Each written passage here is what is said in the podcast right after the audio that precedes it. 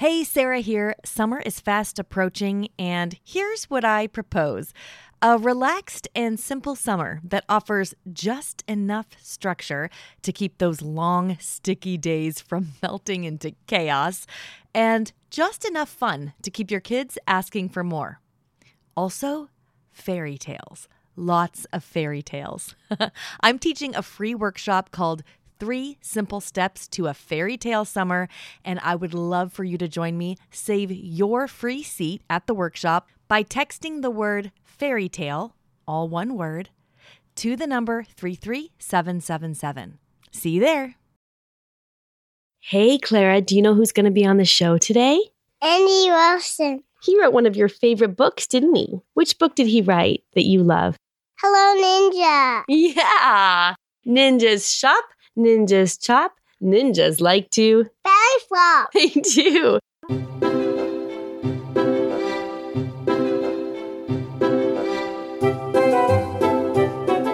You're listening to the Read Aloud Revival Podcast. This is the podcast that inspires you to build your family culture around books.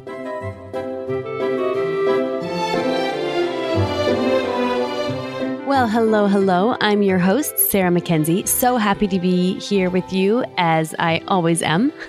I've got a great show for you today a fantastic interview with someone who I think is one of today's most talented children's book authors.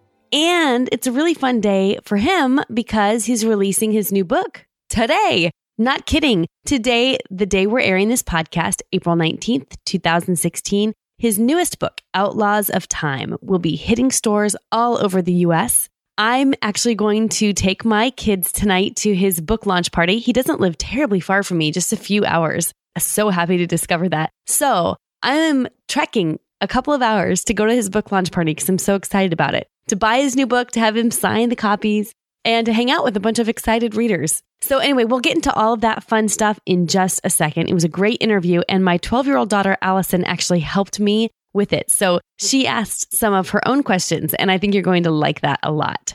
Before we get into today's interview, I want to remind you that you can do us a lot of help by heading to iTunes and leaving the podcast a rating or review.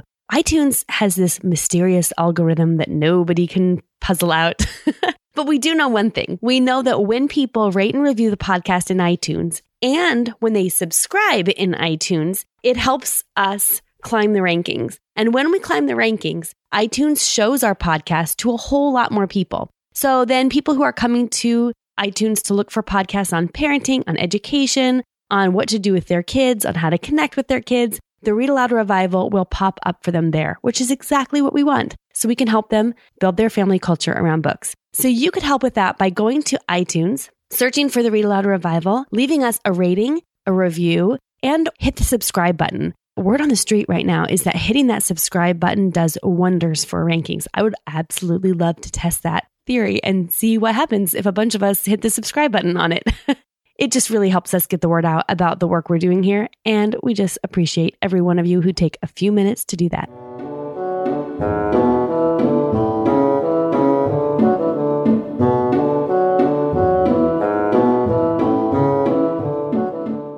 Wilson is a master and much loved storyteller. You might know him best as the author of 100 Cupboards, the whole series, or the Ashtown Burial series, or because one of you or your children have picked up one of his other wonderful books and lost a weekend in his suspenseful, captivating prose. Or maybe your little ones often find themselves giggling over his hilarious board book, Hello Ninja. You may have even read some of his books yourself, perhaps Death by Living or Notes from a Tilt-A-Whirl. He attended a school founded by his father where he studied the classics. Perhaps just as important, his free hours were spent exploring the creek, nearby barns, fields and quarries, meeting fossils and turtles and owl pellets. I think you're just going to love him, and I know you're going to love his work. Andy, thank you so much for joining me here at the Read Aloud Revival. Thanks so much for having me. Well, I have a partner in crime today. I brought my 12 year old Allison here to help me chat with you. Allison, do you want to say hello? Hi. Hi, Allison. Allison loves your books. And so when she found out we are going to have this conversation, she wanted to come along. And I thought it would be super fun to have her ask some questions of her own. So Perfect. she's, yeah, she's going to stump you a little bit later. Okay, before we launch in, why don't you tell us a little bit more about your family? Okay, well, I married a woman from Santa Cruz, California, who had never been away from the ocean for more than like a week or a week and a half in her entire life. Well, from like the age of 12 on. She was a competitive surfer and she moved to Idaho. She just moved inland with me. I thank her for it. She's amazing. So um, she's an amazing woman. We have five kids. We have, if I rack off the ages correctly here, we have 13, 12, 11, 9, 6. And we are about to, the day after tomorrow, go to 14, 12, 11, 9, and 6. Oh, yeah. But, it messes everything up when they have yeah, a birthday. Just everything. So I, yeah. So, and then when people ask you their ages for like the next two months, you just look at them and go, I don't know. I don't remember. yeah, just wait till I sync up again. Yeah. so we've got five kids, and because we really want to live now as opposed to when it's convenient for us, they're having their childhoods right now. We also have two dogs and two tortoises and two lizards and a snake, and you know, just you know, it doesn't really stop. So yeah, they're they're an awesome family. We get to the water as much as we can, but you know, we live in Idaho, so yeah, that's, not that's too far not, from me, uh, but pretty far inland for your surfer yeah. wife, girl. Yeah. We have very, I tell my wife, we have very large, slow dirt waves. yeah. Very slow. Yeah, very slow, very large, very dirty. All our kids are readers, and you know, I love writing for them. I love writing to them. I love reading to them as I write, uh, running story ideas by them. You know, just this last week, I have a, a draft of a next book and I printed it all out. I gave it to my, you know, some of my kids and some of my nieces and nephews, and I had a focus group of 10 readers read a draft. And then I met with three different groups of them and just asked them questions to see what they were getting and if they're missing stuff or what they're picking up on. Yeah, I cheat. I totally cheat. I use my tips. that is totally cheating to my advantage. Yeah. So what do you do if they come back at you and say, "I don't get it"? It doesn't, or do they ever do that? Oh, sure they do, and it's it's really really helpful to know when something's confusing or to identify which personality types something's confusing for or isn't confusing for. It's I love it. So yeah, it always I'm not looking for them just to say I like it, dad. I would like for them to, you know, actually ask questions and I want to probe how much they got, how much they understood, whether I need to make things more clear, do I need to make things more mysterious, that kind of thing. I don't ask them what to do.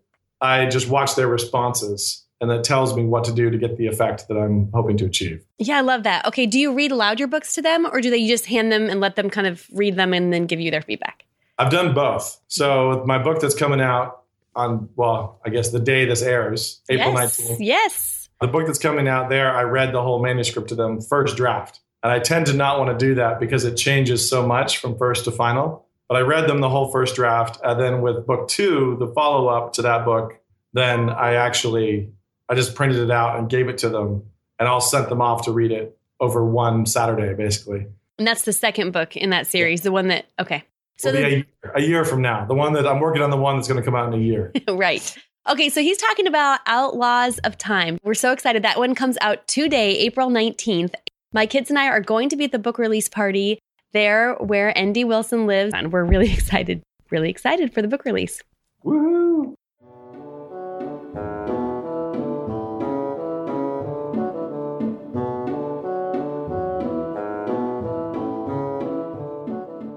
Okay, so I want to talk about magic in children's books.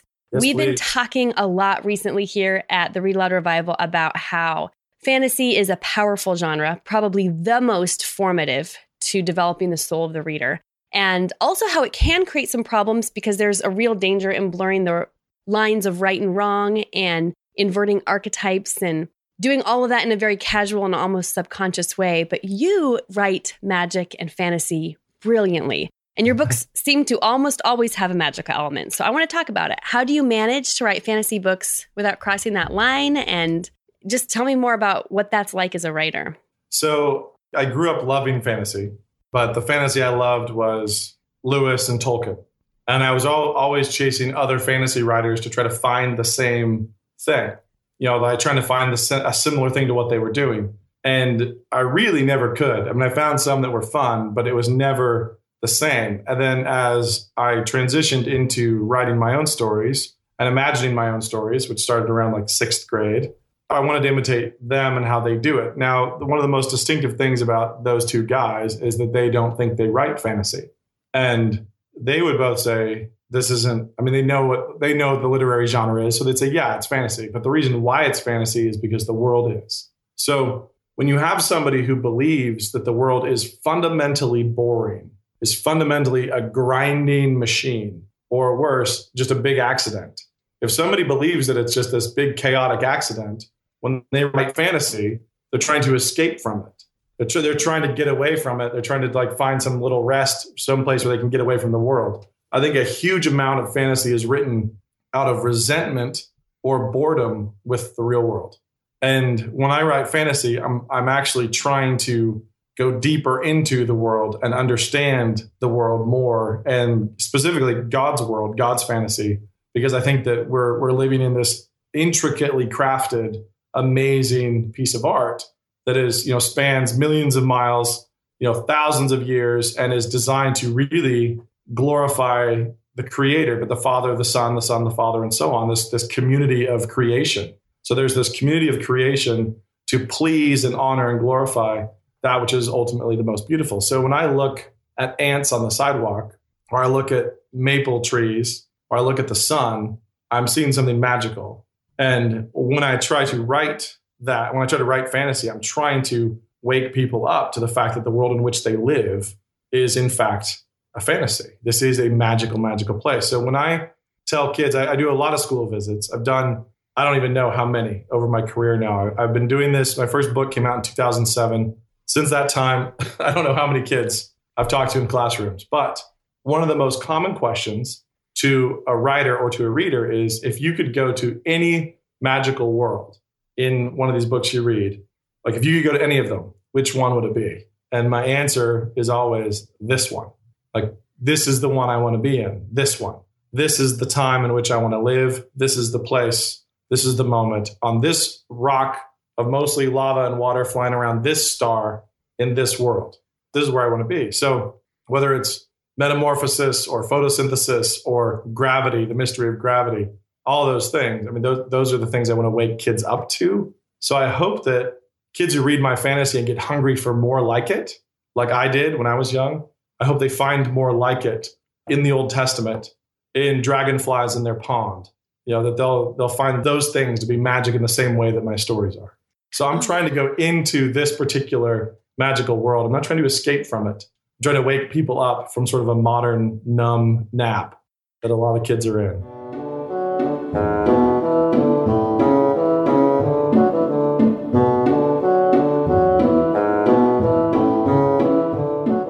Okay, so one of the things that strikes me about your writing, and I'm thinking particularly of 100 Cupboards here, you use setting in an unusual way, I think. First of all, I can picture Henry Kansas like it's another character of the book. Um, it's just so well done. But not just that, Henry Kansas is a very normal, like visceral, like I can imagine being there because it feels very much ordinary, very much like my own hometown kind of feeling. And what strikes me about what struck me the first time I read 100 Cupboards was that you could have placed the characters anywhere, but you put them in this very ordinary kind of podunk town in the middle of the country. And then the fantastical tale comes from there. So I, what I'm hearing from you is like this appreciation for, or what's the word I'm looking for? Amazement with God's creation and the whole uh-huh. world as our life as fantasy coming out from the very ordinariness of our lives. And that's, I can see that. I can see that in 100 Cupboards. I can see it in the setting that you chose for that story awesome. I mean, that's that's the point. And so, with the character in 100 Cupboards, Henry discovers the magic in this world. He discovers that he lives in a magical world. He's out at night as the dew is starting to, you know, condense on the grass, and he's looking at the stars, and he's realizing that this is in fact a magical world. And it's when he realizes that that all these doors start to open to him. So he has to first discover the magic here before there's magic anywhere. Because I really I didn't want it to be an escapist oh, if only I could find a magical place. And it doesn't really matter which kind of school group I'm talking to, whether it can be a big homeschool conference or it can be, I could be being bussed in by Random House, just a random public school somewhere. I'm going to talk about the magic of this world. I'm going to talk about how my world is more magical than Middle Earth. That's like, that's what I'm going to push. And that's what I hope my stories do. I mean, I hope that kids go home and look at beetles differently and respond to them differently than they would have otherwise. Okay, so a lot of your books are scary. I mean, like Yeah. totally creepy in the best use of the term. My kids read 100 Cupboards before I did. and when I started reading it, I was like, did you have nightmares after you read this book? Was this is totally creepy? And of course, they're like, they get these delicious grins on their face. No, so good. But I'm curious to know how you navigate that line between too scary and just enough thrill and, you know, why there's this element of, you know, fear. And Fear is not the right word, but the creepy Sure. I think fear works and it's evil, fear, threat, danger, you know, any anything like that. And it's it's back the answer is in very similar to the last one. So the real question is why does God work with that? Why did there are many people who Christians, it doesn't really matter who they are, but there are many people, many Christians who refuse to make any attempt at all to imitate the taste of God. So why did God make spiders? Like, why? Why did he have to do that?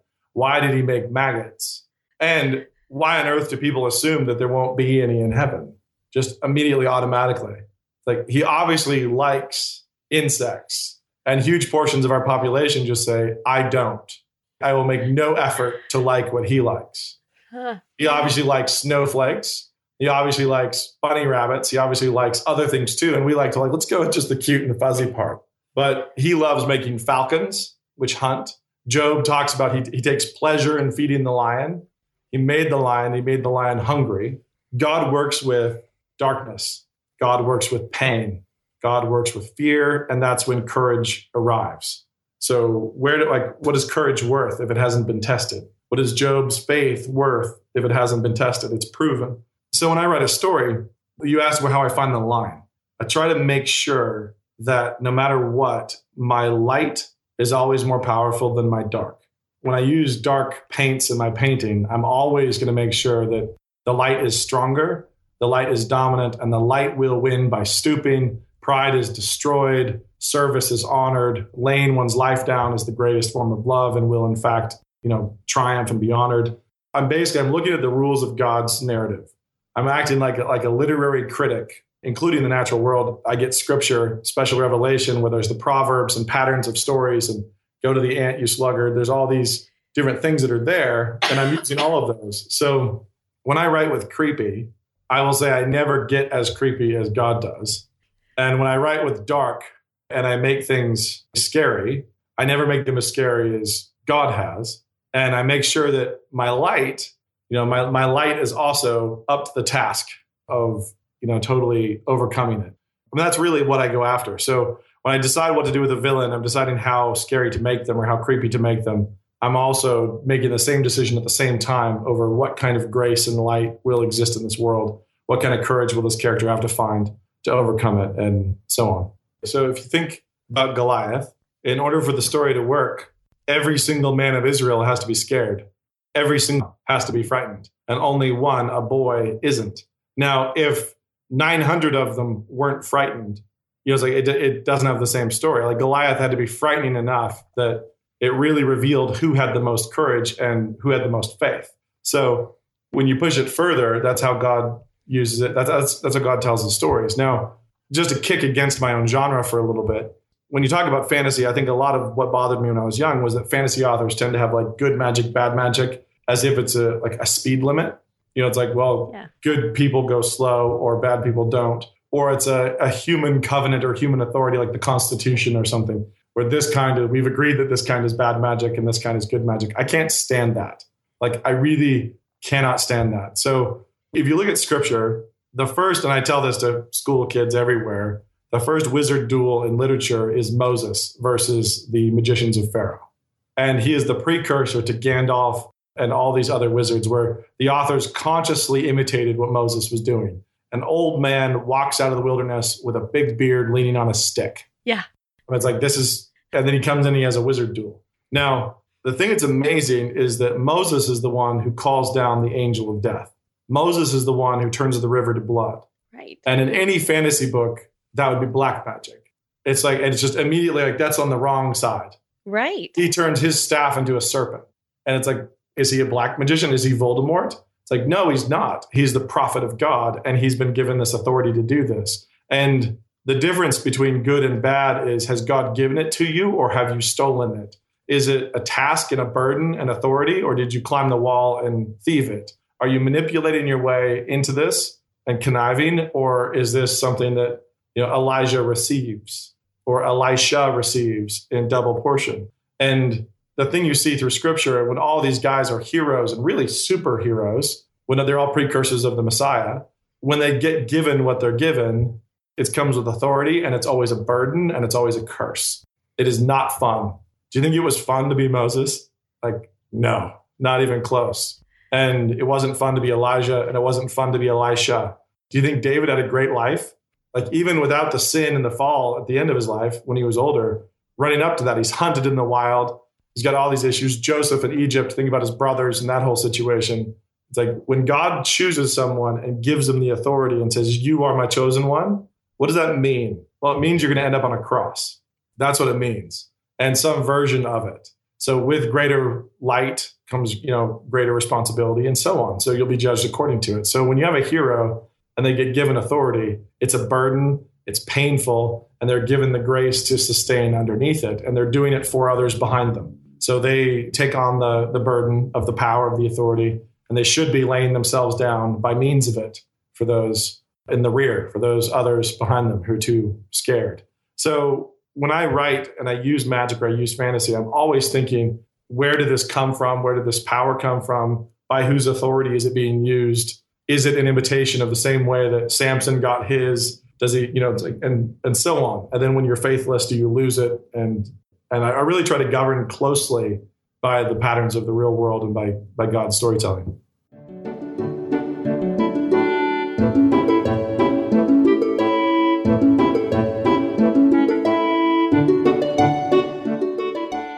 Okay, I, I have uh, my 12 year old here who would love to pepper you with some questions. Are you up for those? I absolutely am. Okay. So, what is the scariest uh, kids' book you've ever read? Ever read? I think probably the book of Exodus. You know, the Passover, the whole thing. I just in scripture, it's really quite scary. Any accurate telling of the story of the flood, I mean, that's it's incredibly frightening. But it's uh, as far as like other things that people have written Harry Potter 4, probably. Okay. I loved 100 Cupboards. Where did you get the idea to have a place like Endor?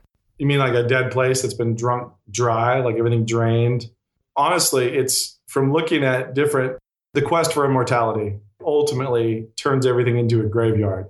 It just, the, the graves are open. There's no, like true immortality, the way that man tries to steal it is no gift at all. It's a curse. So when man steals eternal life, it turns him into a demon. It's like that's you successfully stole it. Congratulations. Now you're just one of the lesser fallen angels. You know, like that's that's it. When you are given it, it turns into something completely different. So that's part. Endor was part of that discussion, part of that shift. What happens when you steal power or steal life versus what happens when you are given it? And so the fact that they all survive by stealing the life of others, they're always stealing and they can't die. So when they run out of life to steal, they just sort of dry up and they're husks just waiting, you know, just waiting for the next living thing to come past them.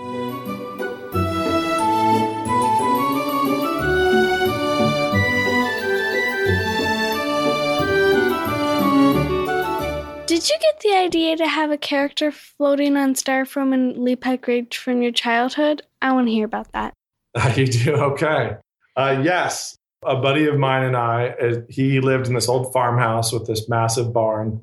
And his house is as much a part of my, my childhood as my own house because, you know, my parents loved cutting me loose over there because there was so much scope. And we were over there in the spring one time. And so the, the creeks were high and running fast and late spring. And we found a big chunk of styrofoam. But I found out, incidentally, that I couldn't say styrofoam in my book when I wrote about it because it's trademarked. Oh. So, so really? yes, funny. so and it's a very it's a very specific definition. When we think styrofoam, it's actually a little different than what the technical definition is. But anyway, so we're over there. We find this big block of styrofoam. We were in our baseball uniforms, waiting for his mom to take us to a baseball game, and we thought we had time to have a little adventure. So we threw the styrofoam in the creek, And he climbed on it first because he was much smaller than I was. And then I climbed onto the back and it was very wobbly, floaty, and the water was fast. And so we started moving. We started moving pretty quickly and on down this muddy spring wash. And we got a little ways downstream and we started to sink. The nose of it went under. We were sinking in our little baseball uniforms. And I watched my friend dive for this rock in the middle of the stream that was covered with slick, gross scum. And he just jumped and hugged it. I think we were in third grade, third or fourth.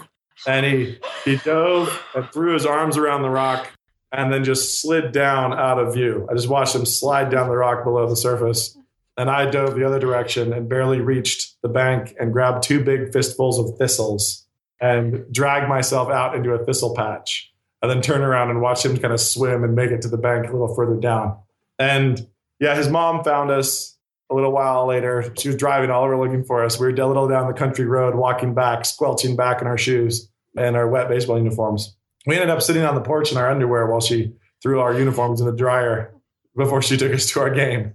So yeah, when it came time to write Leepike Ridge, you know, the concept of a boy who found this piece of foam, this packing foam that he's he sneaks off and floats away is straight out of my childhood.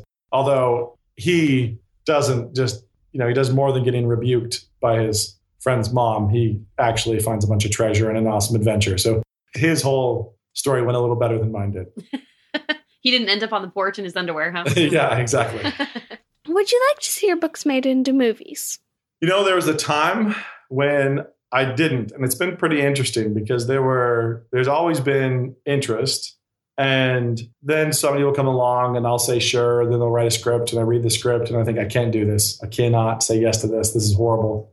And then uh but then I, I kind of there's a tension there because yes, I would love to see it because even a bad movie helps a good book. So I don't I really don't I don't care much for the Narnia movies. I'm really not a fan. I don't even like the Lord of the Rings movies. Lots of people really do. I really cannot stand them. But what I appreciate about them is that they have doubled, tripled, and quadrupled sales of those books. So more people have read the Narnia Chronicles, the original books, than they would have otherwise. And so for that, I'm grateful. But ultimately, a movie goes away. A movie goes away much more quickly than a book does. So, and you can see that by how quickly Hollywood remakes movies. And you don't ever have somebody say, "Hey, can I? I'm going to write your same story, but I'm going to write the novel differently. I want to use all different prose, but the same story. Like once it's written, it's written, and that's kind of so. Yes, to answer that question with a, a nice long-winded answer, yes, I would like to see it. And if it's bad, I'll be grateful it got made, and I probably won't watch it. How would you know it's bad then? I'm, I'll ask somebody I trust. and they will just say, they, I'll tell them, don't tell me, just tell me whether I should see it. We'll get back to the show in just a minute. At the beginning of today's episode, I mentioned that what I propose for this summer is a relaxed and simple plan that offers just enough structure to keep your days from melting into chaos and just enough fun to keep your kids asking for more. And what summer wouldn't be much, much better with a whole bunch of fairy tales? Well, I'm teaching a free workshop called Three Simple Steps to a Fairy Tale Summer and here's what we're going to talk about. First, how reading fairy tales can make your summer easier. Yes, easier. We want to take things off your plate this summer, not put more on, right? fairy tales can make your summer easier and more fun. I'm also going to share the fairy tales I recommend for every age and the tippy top thing you can do to make sure your kids make delightful memories this summer. It is way less work and way less pressure than you think. The free workshop is happening live online on May 7th. 2024, and you can save your free seat by texting the word fairy tale, all one word, to the number 33777. And yes, there's a replay, so make sure you register even if you can't join us live on May 7th. Again, text the word fairy tale, all one word, to the number 33777.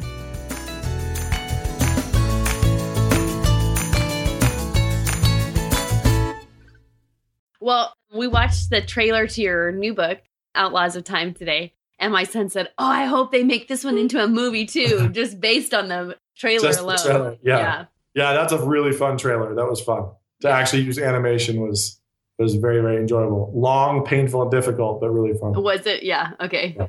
When did you know you wanted to be a writer? Sixth grade. Fifth grade, I decided I had learned everything I needed to know.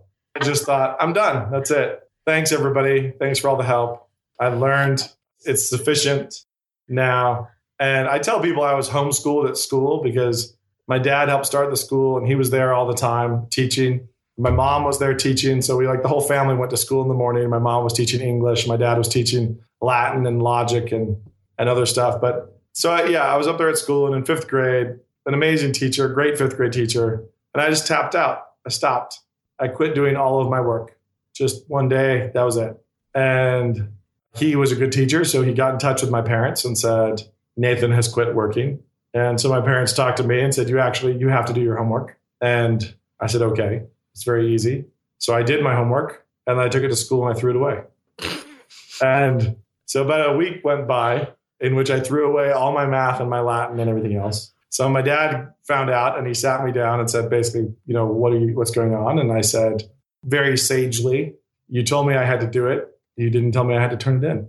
So after two weeks of flunking, we had sufficient words that I was remotivated, shall we say, euphemistically. I was remotivated to engage with my work. And uh, I believe it involved an old leather belt with a Winchester belt buckle. But uh, so then I started doing my work and I would do it all, but I would complain. I would just complain about the books I had to read. I hate this book. I hate that book. This book's stupid. And so on. So my dad told me, and I do it at the dinner table. My dad told me I was not allowed to complain anymore. I had to, I could make creative suggestions. So if I didn't like a book, I had to be able to tell him what I would do to fix it. What would make it a good book? What would turn it from a bad book to a good book? And so that engaged me in a completely different way in fifth grade. And so I would read a book and I would always be reading it, putting myself in the author's chair, thinking, no, okay, don't do that. Take it here, add pirates, kill everyone. Because I was in fifth grade. So, you know, She has a Great. fifth grade brother, so she's Yeah. very much understanding this. Yeah. so great. I had all sorts of wisdom about what should have been done to some of these books. And it, but it changed my whole perspective on reading. And so instead of where at the time I would go reread over and over and over again, I'd reread the same books I liked. And I hated starting a new book. I hated reading a new book. I just I didn't want to waste my time if I might not like it. And so I would just go reread the old classics, the standbys for me. And that shift in my brain took me in a different place. And so I started reading a lot more broadly than I had. And I was interested in reading more broadly because there were stories to discover that actually weren't even in the book. So I, the book would make me think something, and I enjoyed the process of thinking and creating and all that stuff. So by sixth grade, I announced to my family, this is what I'm going to do. I'm going to write books. I'm going to write novels. My sisters, I have two of them, who had just witnessed my fifth grade performance, were both a little dubious. They're both justifiably dubious that I would actually write a novel ever. And so I told them, I'm going to do it and I'm going to write under my initials because my favorite authors all did. And I didn't really put together the fact that they were all British and that I lived in Idaho. But, but, uh, Details, My- you know. yeah, details, details. But at least I could imitate the initials. So when I got my first book deal, and I was thinking, like, am I going to be Nathan Wilson or what am I going to be? At the time, I- why miss an opportunity to make your sisters wrong? So- one of your sisters is one of my favorite writers too. So oh, she's amazing. Yeah. yeah. Yeah. No, both my sisters are amazing. And incidentally, in their defense, they're both will say, "Man, when you tell that story, it sounds like we're so unsupportive." They're like, "No, they weren't." By the time I was writing, graduating college, and writing stories, I mean, they were like all in, reading my first drafts, all Oh, about. yeah. They just sound But like sisters. Like I'm just saying, Yeah. they were they were totally justified coming off of my fifth grade year. They were totally justified in thinking that I was never going to amount to anything. And for our listeners, I'll put his sister Rachel's books in the show notes of this podcast too, since I just mentioned. But two of her books, Fit to Burst and Loving the Little Years, are wonderful books on motherhood that you should definitely not miss. So we'll put those links in there too. Awesome. Okay, what is your favorite character of all your books? Whew. Man, that's tough. Ask your mom which of her kids is her favorite. She told me that you were going to say that. Yeah. I could though, depending on the day. Yeah, sure, sure, sure. Um, you know, honestly, it really depends because there are characters with whom I relate. You have to relate to everybody, but there are characters to whom I relate very, very easily and profoundly. where it's like these are characters who like I actually look up to them. Like they're characters like I can write and create and put in a story and I can admire them and look up to them as if they weren't, you know, like something I just made up. Because they aren't. Because I've stolen their attributes and their virtues from all over the place, from all over God's various stories. So I can look up to them the way I'd look up to, you know, somebody in the Old Testament. But and so in each book, there's kind of somebody like that. There's a character like that, whether it's Reg and Lee Pike, you know, in, in, in Leepike Ridge, or Caleb in uh, the Cupboards trilogy, and Uncle Frank in some ways in the Cupboards trilogy, or Rupert Greeves in Ashtown, or Mac in Boys of Blur. There's a, there's kind of this there's a strong father figure that you know I always try to shape in those different stories. As far as kids go, Cyrus Smith in, in Ashtown Burials is very similar. I relate to him because I actually stole some of the story I just told you about fifth grade. I just kind of took some of the same attitude and just gave it to him. Just sort of, he's, he's one of the only characters where I've ever I've ever just stolen stuff from myself to put into the character. But right now, I really, really am enjoying working with Sam Miracle and Glory Spalding, who are my new characters in Outlaws of Time. And part of that is because I think that the the transition from someone who is broken and you know sort of broken and cast off to being given strength that he's expected to use and he's expected to use it to its fullest. It's like I think that transition is most stark in this book in Outlaws of Time. And the nature of it being a hardship and a curse is always also overt. So he's given this it's liberating a little bit, but it's mostly just a massive burden and a massive strength that he's expected to use. He's expected to use himself up, to use himself up and spend himself in defense of others. So I really I like Sam a lot, and I hope others will as well.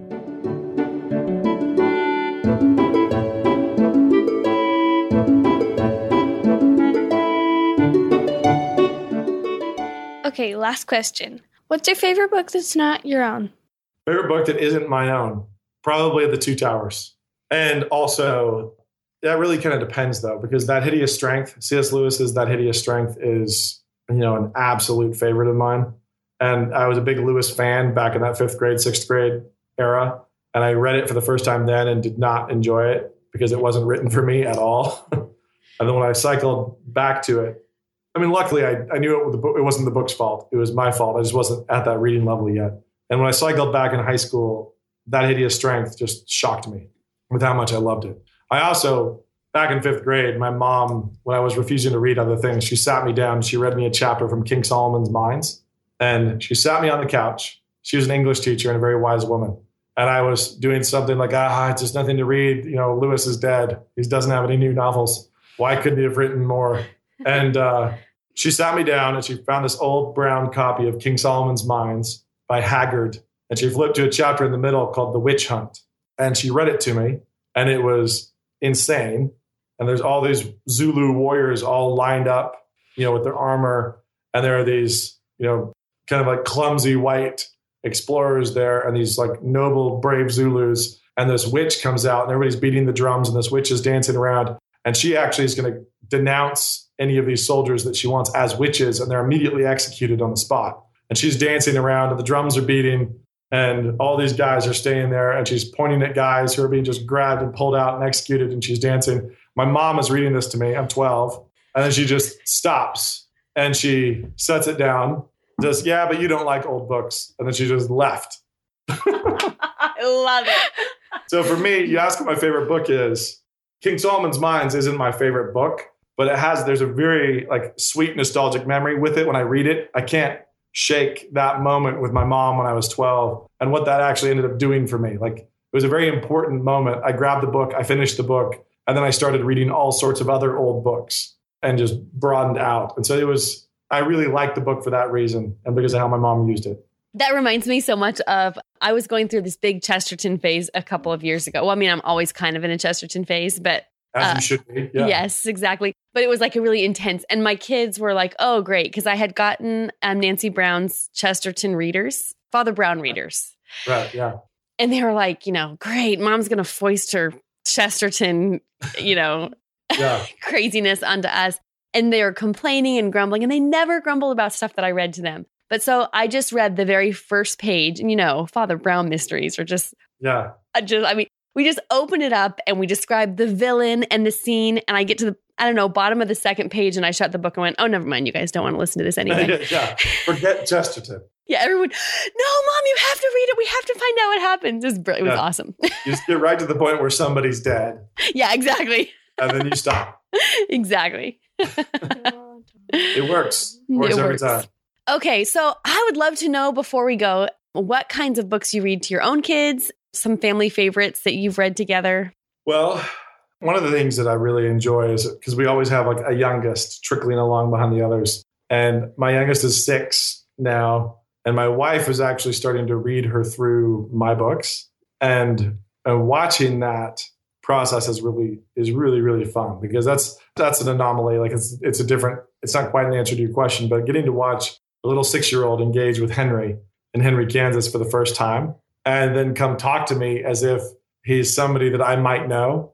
Like, you know, it's like we she wants to talk to me like, do you know what Henry did? Like, Yeah. let me tell you all about Henry, Uncle Frank. She's gonna tell me all about Uncle Frank.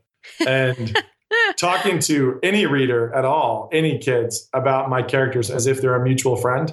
Instead of like, so there's somebody who exists apart from me and we both know them. I love that. Yeah. And doing it with my kids is especially fun. Yeah. Right now, I'm finishing Return of the King with my whole gang, and um, after that, you know, it's uh, man, I told, I promised them something after that. I don't remember what it is. I'm sure they'll remind me.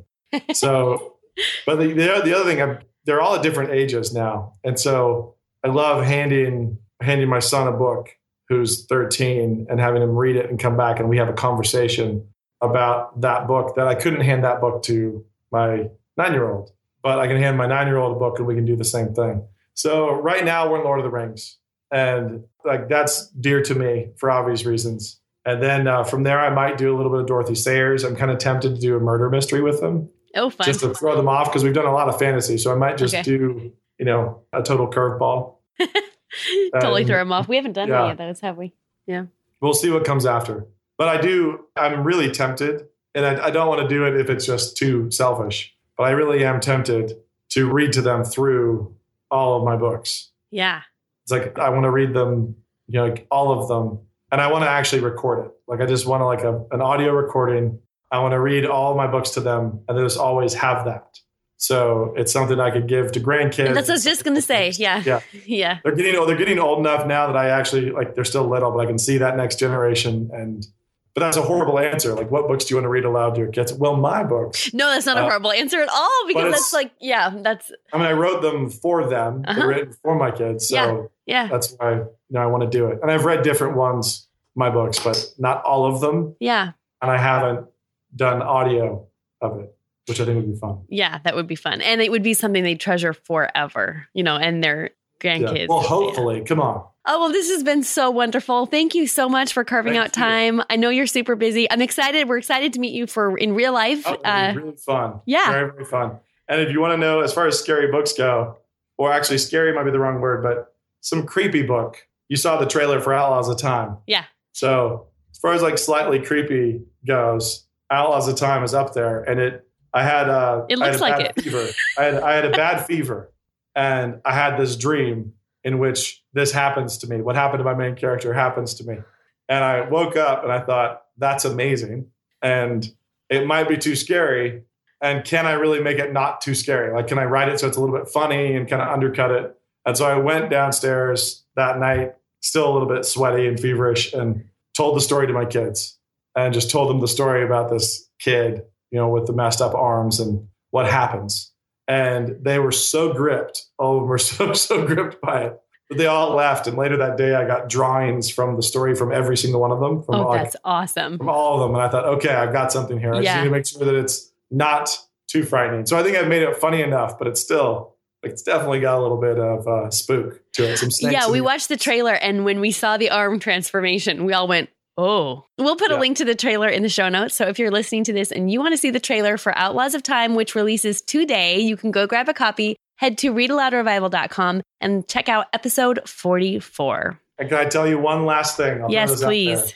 I'm starting something I'm doing with this book promotion is I'm actually starting a a, a short video series for aspiring writers, for young writers. And I'm actually just going to release short video clips to I'll get passwords to kids. Anybody who's bought the book Outlaws of Time and emails me a picture of the receipt, you can go to the website outlawsoftime.com and I'll give them a password to actually start watching little video missives to young writers, people who are aspiring writers. So little tips on craft, some secrets of the industry and, and how to do stuff with characters and dialogue and action and all that kind of stuff. So. Oh, fan. We have a ton of aspiring writers at the Read Aloud Revival. So I may have to chat with you about coming back and doing an author access event because we have Oh, a lot of aspiring writers that come to those. So That would be fun.